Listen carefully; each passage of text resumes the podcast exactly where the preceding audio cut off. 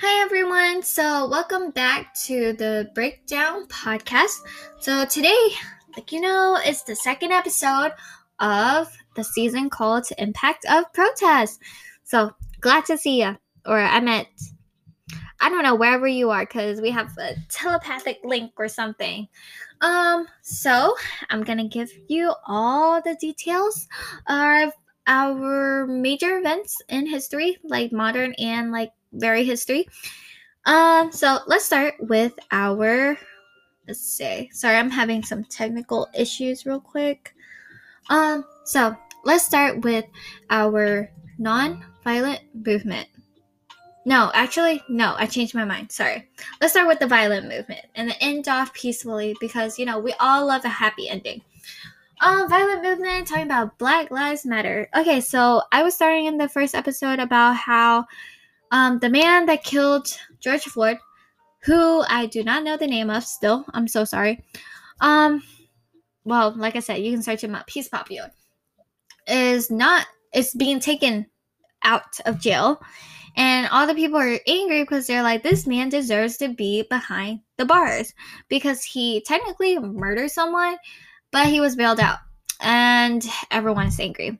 So now let's imagine this scenario where there's like groups of like angry people just all over, like being put up on the internet. Let me say the press, the internet and everything had a huge part in like protests because they're like the main like platform like spreading awareness, because everyone's on their phone these days. Like you, whoever you are listening to me, you were on your phone a lot too. So yeah, you can't deny. So I think like I'm also on my phone, and I started noticing about this when I saw this video about just high school students gathering, and they just started chanting with like this one lead girl on the microphone, and she was leading them to chant for like Black Lives Matter. And it was just like a very communicative looking, like it was a great imagery. Like I don't think like it's great for us to like be angry together, but like it's like everyone's coming together for a good cause, you know, and that brings tears. But not really. Okay. Well, yes. I don't want to be mean. Yeah, so that happened. And it just started like protests all the time. Not all the time, but most of the time they start small. Like, and I'm going to be talking about in the third episode when we talk about the effectiveness of the different type of protests. It starts small, but then like you see each other, like you watch these videos and you're like, oh my gosh, those people think that like they agree with us and stuff, and like these groups of people like grow big, like they go worldwide sometimes.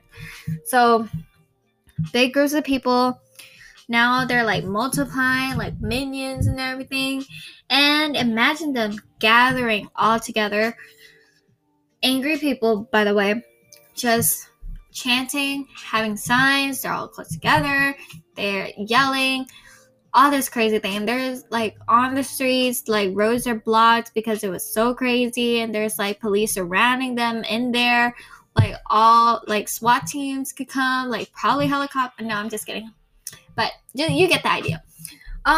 Sometimes the SWAT teams come, by the way, when things get serious. But so that's what it is. And like the audience, or the protesters are just like coming, like because I'm talking about the violent activists, I'm gonna just talk about the violent, okay? Because I know there's like other protests, Black Lives Matter, that's not this violent, but I'm gonna talk about the violent one. Like protesters would like smash like the windows of like police cars, and they would like just break in, they would make a whole mess, they would throw things and everything like that. So you can imagine this ruckus, like this crazy scenario, and like policemen are shooting them back with tear gas, with rubber bullets, and they're like coming up. They like, policemen look scary, okay? Like when they're all ready for business and stuff, they look scary. So you can imagine this intense like environment between like two people, like a side of where they're supposed to protect you, keep you safe, and a side of people that needs to be protected and everything are going heads on head, because the problem is police brutality. This like includes, you know, policemen. And the crazy thing is, like, after this event, there's, like, more awareness. Like, protest did what it did here. It brought awareness on past cases that were that were similar to George Floyd's.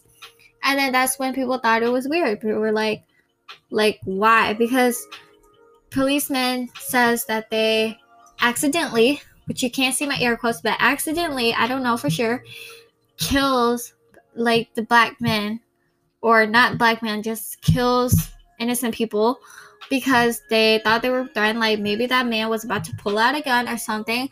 But the weird pattern is that is black males, and that just brings to the stereotype, or that, like, black males are dangerous, or not even black males, just black people in general are dangerous. And this leads more to than just, like, black lives being lost every day. It leads to this, like, center problem of racism that's been going around for so long because, it's been going around for so long. And that's basically what's happening there. But, like, when we say, like, they fight back and everything, like, they burned down a building. Like, protesters burned down a building, started looting and everything. But, like, it was crazy. Like, and then they invaded, like, the White House and everything. Like, I read about that. I was so shocked. It got crazy violent. Like, crazy violent. People were dying. Like, some people were dying. But now, let me bring you back to the happy stuff. You know, not the happy stuff, but, like, it's a proud moment in our history because Martin Luther King was able to bring equality for black men, if, like, just in general, it brought community to everyone, which is, like, the purpose of protest. Like, we're just trying to bring everyone together, trying to live, like, a life where everyone feels good, like, feels good about themselves in the place that they are in or where they're living. So what was I saying? Yes, Martin Luther King. So his protest was a non-violent movement. So it was technically peaceful. There was no, I wouldn't say there was no violent, but there was no violent on his side. It because he's also going against the policemen or, like, the government or whatever. Because he got arrested, like, 3 or 4 times or something just for, like, speaking very loudly, probably annoying neighbors. I don't know. Like, I didn't know you could to be arrested for that.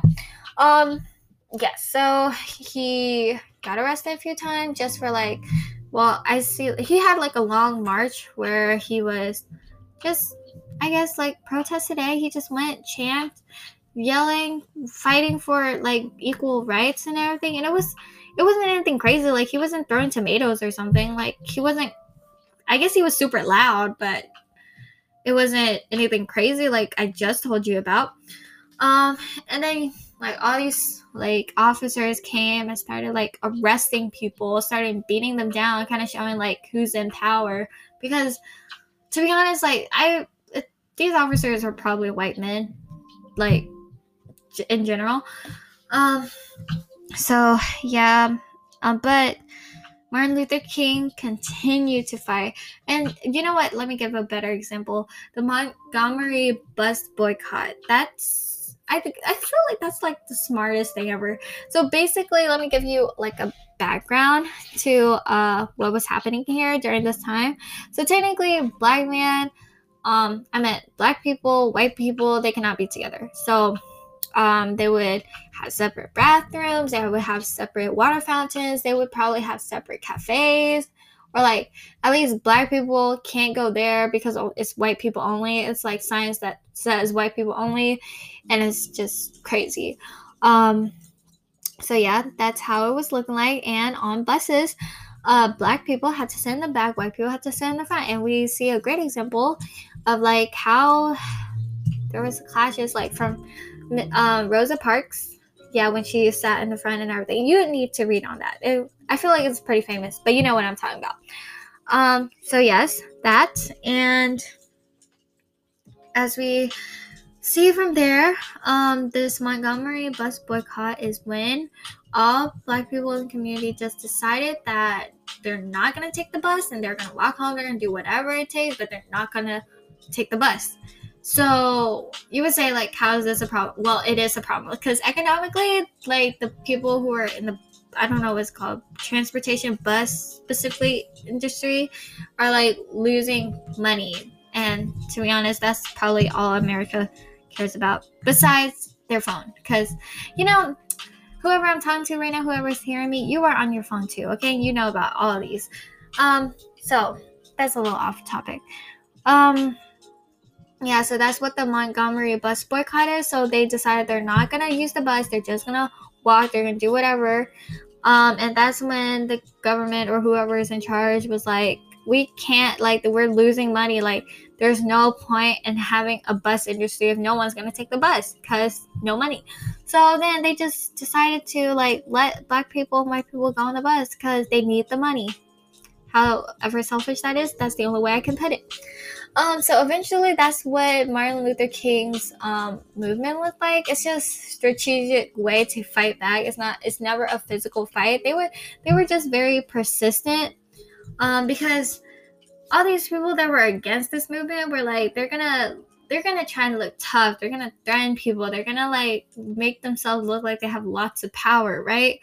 But then, like, all the people fighting for civil rights are like, they're not backing down. They're going to continue and have persistency, and eventually, like, the other side is going to get tired of trying to stop them.